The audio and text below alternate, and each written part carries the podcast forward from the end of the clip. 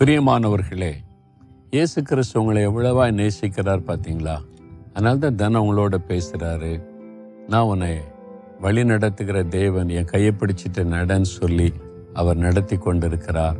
இயேசுவோடு நடக்கிறது பெரிய பாக்கியமான அனுபவம் தானே. அதில் இந்த ஆவியானுடைய வல்லமை ரொம்ப முக்கியம்.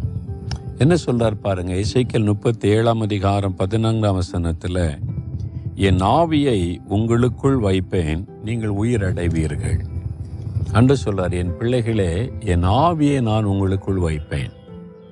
பரிசுத்த ஆவியானவர் அவர் தான் நம்மை உயிரடைய செய்கிறவர், நம்மை உயிர்ப்பிக்கிறவர், பலன் அடைய செய்கிறவர். அன்று சொல்றார், என் ஆவியை நான் உங்களுக்குள் வைப்பேன். அதாவது பரிசுத்த ஆவியானவர் பிதாவிலும் குமாரனிலும் நின்று புறப்படுகிற ஆவியானவர். அப்போ அவர் தன்னுடைய ஆவியை நமக்கு தருகிறாராம்.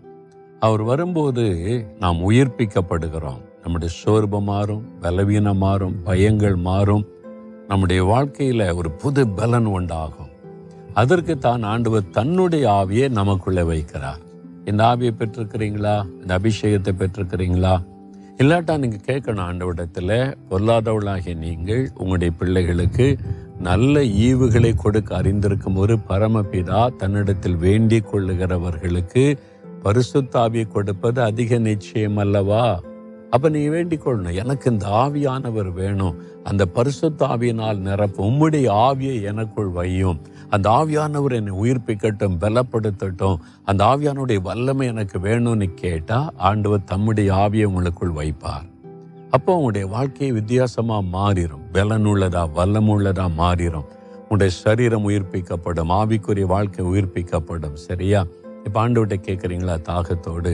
தகப்பனே, நீர் எனக்கு வாக்குத்தத்தம் பண்ணின பரிசுத்த ஆவியானவருக்காய் ஸ்தோத்திரம், என்னுடைய ஆவியை நான் உனக்குள் வைப்பேன்னு சொன்னீங்களே, அந்த ஆவியானவர் எனக்கு வேணும், அந்த பரிசுத்த ஆவியானுடைய வல்லமை, அந்த அபிஷேகம் எனக்கு வேணும், எனக்குள்ள அந்த பரிசுத்த ஆவியானவரை வைத்தருளும், என்னை உயிர்ப்பிக்கிற, பலப்படுத்துகிற, வல்லமைப்படுத்துகிற, ஜெயம் கொடுக்கிற அந்த பரிசுத்த ஆவியினால் என்னை நிரப்பி ஆட்கொண்டு என்னை பலப்படுத்தும், உடைய வாக்குத்தத்தம் என்னில் நிறைவேறட்டும். இயேசு கிறிஸ்துவின் நாமத்தில் ஜெபிக்கிறேன் பிதாவே, ஆமென், ஆமென்.